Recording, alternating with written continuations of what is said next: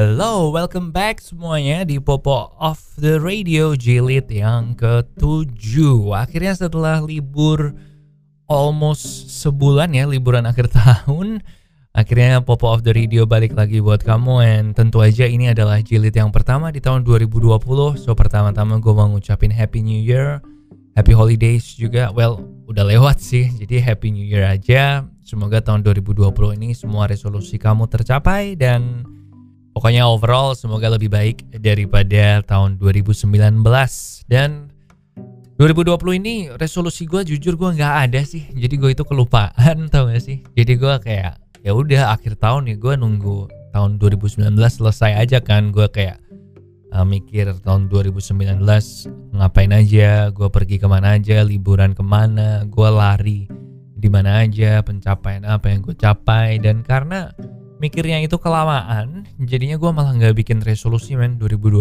gue baru inget on the first January jadi 1 Januari itu udah siang sore gitu gue baru inget oh iya gue nggak punya resolusi loh buat tahun 2020 which is a first.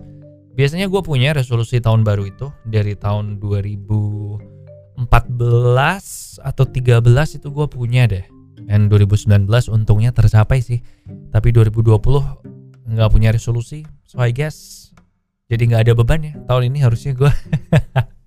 But anyway, jilid kali ini gue akan ngebahas mungkin lu udah bisa nebak ya dari judulnya yaitu Toss a Coin to Your Witcher.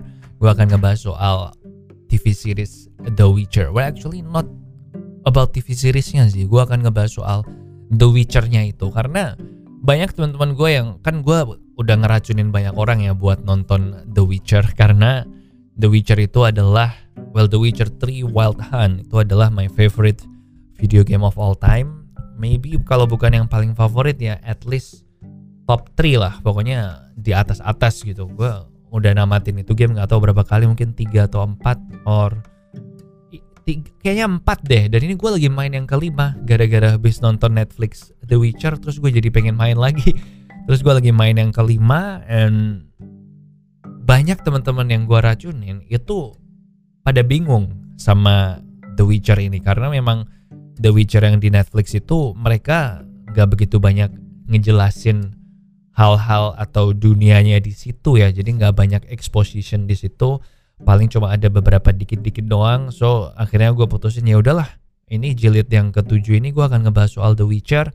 Gue akan mencoba membantu buat yang pengen nonton Witcher di Netflix tapi nggak nonton atau nggak main gamenya atau nggak baca bukunya. Atau yang udah nonton The Witcher Netflix mungkin baru sampai episode 1 atau 2 tapi buat ngelanjutin lagi rasanya berat karena terlalu membingungkan. Atau yang udah nonton beres satu season tapi masih banyak pertanyaan dari The Witcher itu. Jadi ya udahlah gue akan bahas di sini aja. Soalnya gue bisa bilang gue ya cukup paham lah soal The Witcher ini walaupun mungkin nggak sepaham kalau ngomongin Dragon Ball ya. Ngomong-ngomong soal Dragon Ball Dragon Ball Kakarot minggu depan akan rilis video gamenya buat kamu yang ngefans. I think you should buy it karena ini ver, ver, tipenya gamenya adalah RPG gitu role playing game. Bukan game Dragon Ball pada umumnya yaitu game berantem atau fighting kan.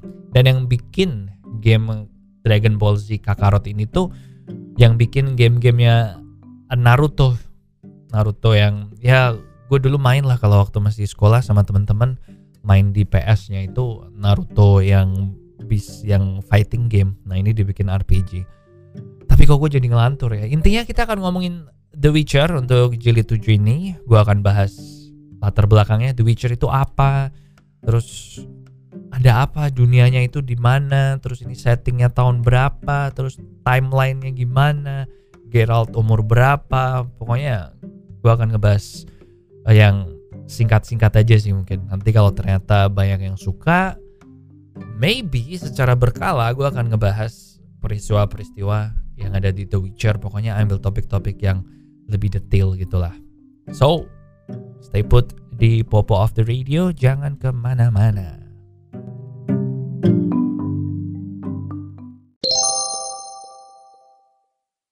Oke, okay, jadi The Witcher itu adalah banyak yang mikir kalau The Witcher ini yang Netflix ini diangkat dari video game. Pertama itu dari video game dulu, padahal kurang tepat, nggak tepat. Jadi yang benar adalah The Witcher ini adalah seri novel fantasi yang dirilis di Polandia yang diangkat dari cerita pendek di akhir tahun 80-an dan buku pertamanya The Last Wish itu rilis pertama kali di awal tahun 90-an. Gue lupa tahun 92 atau 93 dirilis pertama kali dan itu bukan berupa novel tapi berupa kumpulan cerita-cerita pendek gitu. Tapi tokoh utamanya tetap Geralt of Rivia. Nah, itu sebabnya kenapa di Netflix itu timelinenya kayak lompat-lompat ke sana kemari karena Netflix season pertama kemarin memang diambil dari dua buku pertama The Witcher yang adalah kumpulan cerita pendek jadi bukan berupa novel. Kayak kalau Game of Thrones itu kan novel kan makanya dia ceritanya runtun lah. Sementara kalau yang ini berhubung kumpulan cerita pendek jadi ya satu episode itu satu cerita pendek. Itu sebabnya timelinenya bisa lompat-lompat and maybe bisa bikin kamu uh, rada bingung. Nah tokoh utamanya dari The Witcher ini tuh ada tiga. Ada Geralt of Rivia yang berprofesi sebagai seorang Witcher. Ada Yennefer penyihir dan ada Siri Siri ini putri kerajaan um, Sintra, putri kerajaan Sintra, granddaughter of Queen Calente, ya dia pokoknya nanti dia bakal megang peran penting lah walaupun mungkin di Netflixnya dia season 1 nggak gitu banyak sih yang dia lakuin. Nah anyway, Witcher. Witcher itu adalah mutant, jadi manusia yang terus dikasih uh, berbagai macam obat-obatan, pokoknya dikasih mutasi-mutasi di genetiknya segala macam direkayasa untuk menjadi pemburu monster karena banyak monster nih di dunianya The Witcher ini. Jadi dunianya The Witcher itu tuh bukan planet buminya kita, mereka itu ada multiverse. Jadi kayak Spider-Man, Spider-Verse itu dunia lain yang berbeda-beda. Dan 1500 tahun yang lalu atau 1500 tahun sebelum kejadian The Witcher, itu ada terjadi conjunction of the spheres, conjunction of the spheres. Jadi conjunction ini tuh penyatuan antara dunia-dunia yang berbeda-berbeda itu. Nah, dunia ini aslinya yang tinggal di sini adalah gnomes sama kurcaci, dwarf sama gnomes. Tapi sejak aja conjunction of the spheres itu monster-monster juga masuk ke dunia ini. Mulai dari werewolf, vampire, ya pokoknya semua monster mitologi yang lu pernah denger chance are ada di dunia ini gara-gara conjunction of the spirits itu.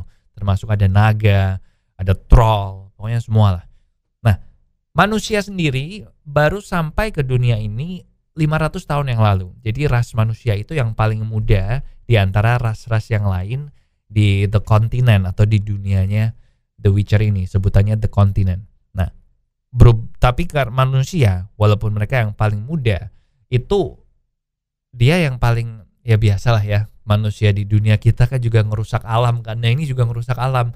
Jadi manusia itu kemudian menyerang dan mengusir makhluk-makhluk lain yang sebenarnya adalah makhluk aslinya the continent seperti dwarf, elf dan segala macam. Itu diperangi nama manusia dan mereka kabur. Dan by the time novel The Witcher ini mulai manusia udah menjadi penguasa the continent lah. Jadi udah ada civilization semuanya itu udah jadi miliknya manusia. Oke, okay, jadi kalau omongan gue rada belibet sebelumnya ini, uh, coba gue recap lebih singkat ya. Jadi 1500 tahun yang lalu sebelum dunia sebelum The Witcher mulai novelnya itu terjadi sebuah kejadian yang namanya Conjunction of the Spears yang menyatukan berbagai macam dunia sehingga banyak monster-monster yang terjebak di dalam The Continent sebutan buat dunianya The Witcher ini. Nah, 500 tahun sebelum novel The Witcher, manusia mulai muncul di The Continent dan perlahan tapi pasti mereka walaupun bangsa yang paling muda mengakuisisi, melakukan ekspansi dan menghancurkan bahkan mengusir menghancurkan dan mengusir makhluk-makhluk lain kayak elf, gnomes, dwarfs padahal itu adalah penduduk asli dari the continent ini. Nah, The Witcher adalah pemburu monster tapi pemburu bayaran ya, monster hunter gitu jadi dia dibayar yang diciptakan oleh manusia untuk menghadapi monster-monster yang terjebak di dunia ini itu. Nah, konon katanya The Witcher ini karena sudah mutasi segala macam, mereka sudah menjadi mutant dan kehilangan emosinya mereka sebagai manusia. Jadi udah heartless gitulah. But itu cuman rumor karena kalau kita nonton The Witcher nanti Geralt of Rivia tokoh utamanya ini seorang Witcher itu nggak kehilangan emosinya dia. Jadi kayaknya gara-gara tua aja sih dia terus udah nggak peduli karena udah kelamaan. Soalnya The Witcher ini gara-gara mutasinya itu juga dia jadi punya superhuman strength, nggak bisa sakit, sakit yang ketularan ketularan pilek atau apa gitu dia nggak bisa dan umurnya panjang banget. Si Geralt ini umurnya udah hampir 90 tahun tapi nggak kelihatan kayak gitu dan konon katanya nggak bisa mati tua si Witcher itu yang mat ya matinya biasanya ketika berburu monster terus dibunuh sama monsternya. Nah, jadi ini tokoh utama kita yang pertama yaitu Geralt of Rivia. Sebenarnya ya, kalau lu udah tahu soal Geralt ini siapa, terus The Witcher itu apa, nah lu udah cukup sih buat nonton Netflix The Witcher itu Yennefer sama Siri karena dijelasin di situ origin story-nya gimana. Nah, sekarang gua akan uh, ngasih sedikit panduan aja soal timeline di The Witcher yang di Netflix. Pokoknya sekarang kalau gue ngomong The Witcher itu maksud gue di Netflix ya. Nah, di The Witcher season 1 itu timelinenya lompat-lompat men. Tapi lompat-lompatnya itu bukan gimana ya? Bukan lompat-lompat tapi ada alternate timeline sebenarnya. Jadi gue mau jelasin aja biar bisa dimengerti. Jadi dari episode 1 sampai episode ke-10 itu episode 8 itu sebenarnya timelinenya urut. Cuma bedanya adalah timelinenya tiga tokoh utama kita yaitu Geralt, Yennefer, sama Ciri itu beda. Jadi contoh aja gampangannya nih. Di timelinenya Siri itu mungkin udah tahun 10, tapi di timelinenya Geralt itu baru tahun 1 atau baru tahun 2. Nah, di timelinenya Yennefer itu bisa minus 2, bisa minus tiga bahkan jadi itu yang bikin kita sempat bingung jadi timelinenya itulah intinya sebenarnya nah satu-satu pokoknya kalau karakternya itu ketemu atau bareng-bareng di satu adegan itu baru mereka ada di time waktu yang sama. Gitu sih gampangannya. Jadi dan waktu gue bilang waktunya beda itu like bener-bener beda men kayak bisa decades bisa puluhan tahun bedanya.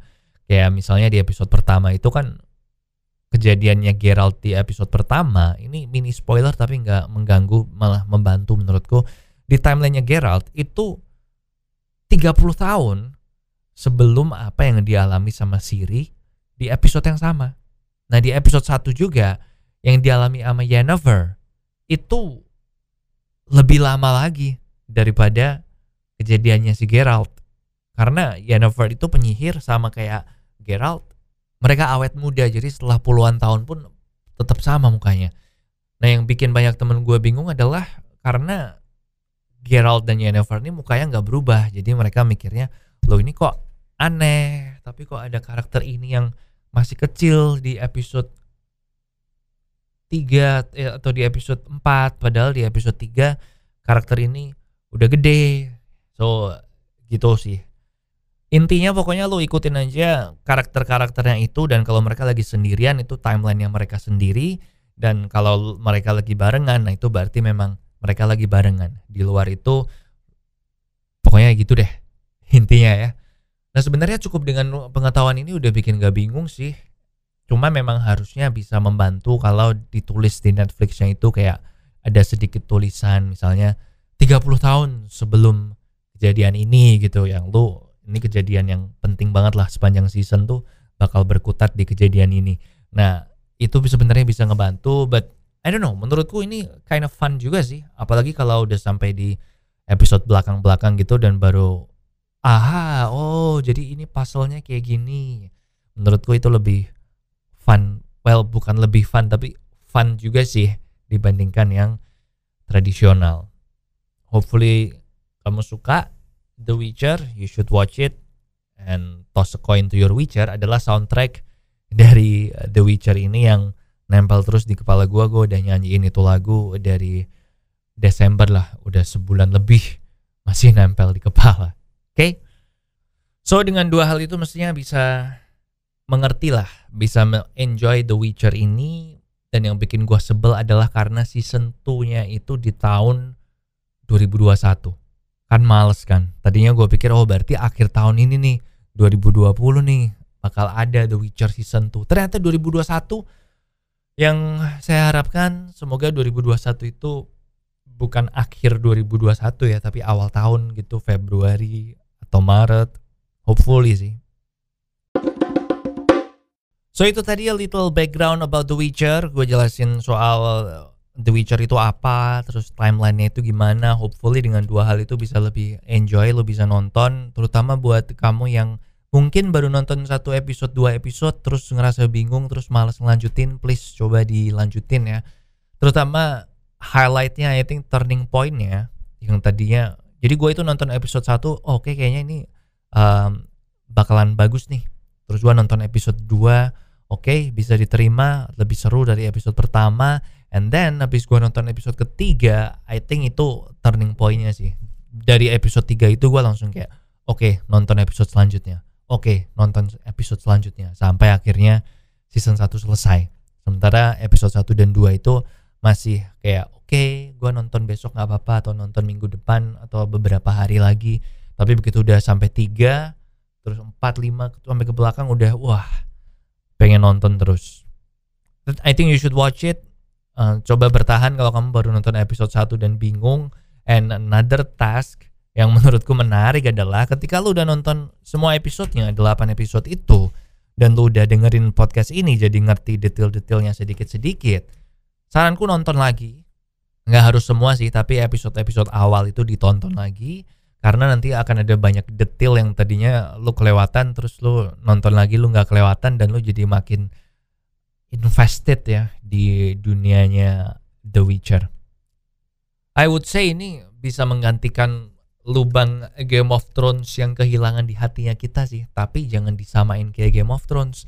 And jangan sekali-kali bilang kalau ini ngopi Game of Thrones. Karena bukunya itu lebih awal men daripada buku-buku Song of Ice and Fire atau buku-buku Game of Thrones itu. Bahkan ini dianggap sebagai national treasure di negara asalnya di Polandia. Sempat ada pejabat negara siapa gue lupa yang mam mampir ke Polandia kalau nggak salah Obama deh. Dia datang ke Polandia dan sama perdana menterinya itu dia dikasih bukunya The Witcher ini. So kalau lu udah selesai nonton season 1 and tertarik buat baca bukunya juga cari e-booknya deh. Uh, e-booknya The Witcher. Ada 8 buku and berarti bakalan 7 season kalau lancar. And di 8 buku ini gue lagi baca juga sih sekarang bukunya yang pertama yang The Last Wish. Ada e-booknya gratis bahasa Inggris tapi lu Google aja The Last Wish The Witcher e-book itu ada yang gratis. Gue juga bingung kok bisa gratis tapi gue udah download, gue lagi baca sampai I don't know hampir separuh dan itu kumpulan cerpen jadi lu nggak mesti baca sampai beres baca satu dua cerita aja udah oke okay. oke okay? I guess itu jilid 7 Popo of the Radio awal tahun 2020 ini again hopefully 2020 semuanya lebih baik. And hopefully juga gue segera menemukan ya bentuk ideal dari Popo of the Radio ini apakah kayak gini yang oke. Okay? jadi gue tiap minggu ngebahas uh, cerita-cerita uh, dari I don't know film, series, game yang gue mainin. Siapa tahu gue bisa ngeracunin elu. Kan itu gue dapat pahala kan ngeracunin elu untuk hal-hal yang baik sih. Ya pokoknya dah gue masih mikir-mikir juga sih sebenarnya gimana atau mesti pakai narasumber segala macam. Lo kalau punya ide atau punya saran sampaikan ke gue ya lewat DM Instagram at Popo on Radio bisa juga lewat email kusanpopo1 at gmail.com oke? Okay? hopefully you have a great weekend great week ahead and I'll see you when I see you